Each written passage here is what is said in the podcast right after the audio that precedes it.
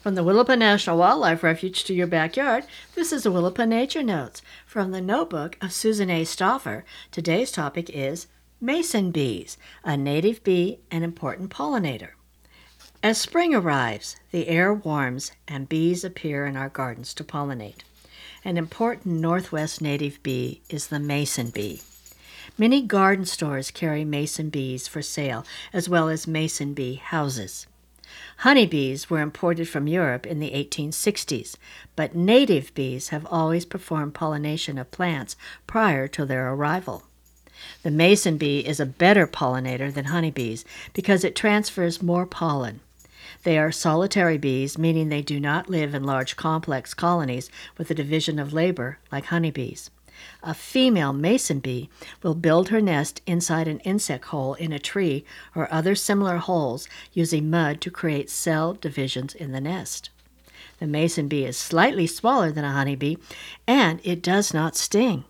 It is a beautiful, shiny, metallic, dark blue bee that can be mistaken for a large fly. It has two pair of wings compared to flies that have one pair. The mason bee has a short lifespan, emerging in late March, pollinating in April and May. The females lay eggs into a pollen nectar ball, which hatch into larvae. The larvae then spin themselves into cocoons that rest in the nest chambers to hibernate through the fall and winter. A female can lay 30 to 35 eggs in a lifetime. She will live only six to eight weeks, and the male dies after mating. Mason bee keeping is a fun activity and helps your garden. Bee pollination is critical to the existence of the plant food we eat. Native bees are still the most important pollinators of native wild plants in maintaining the eco diversity.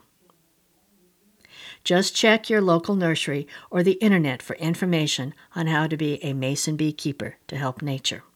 Willapa Nature Notes is a production of the Friends of the Willapa National Wildlife Refuge. And until next time, this is Kit Fleming saying, enjoy the outdoors. It's in our nature.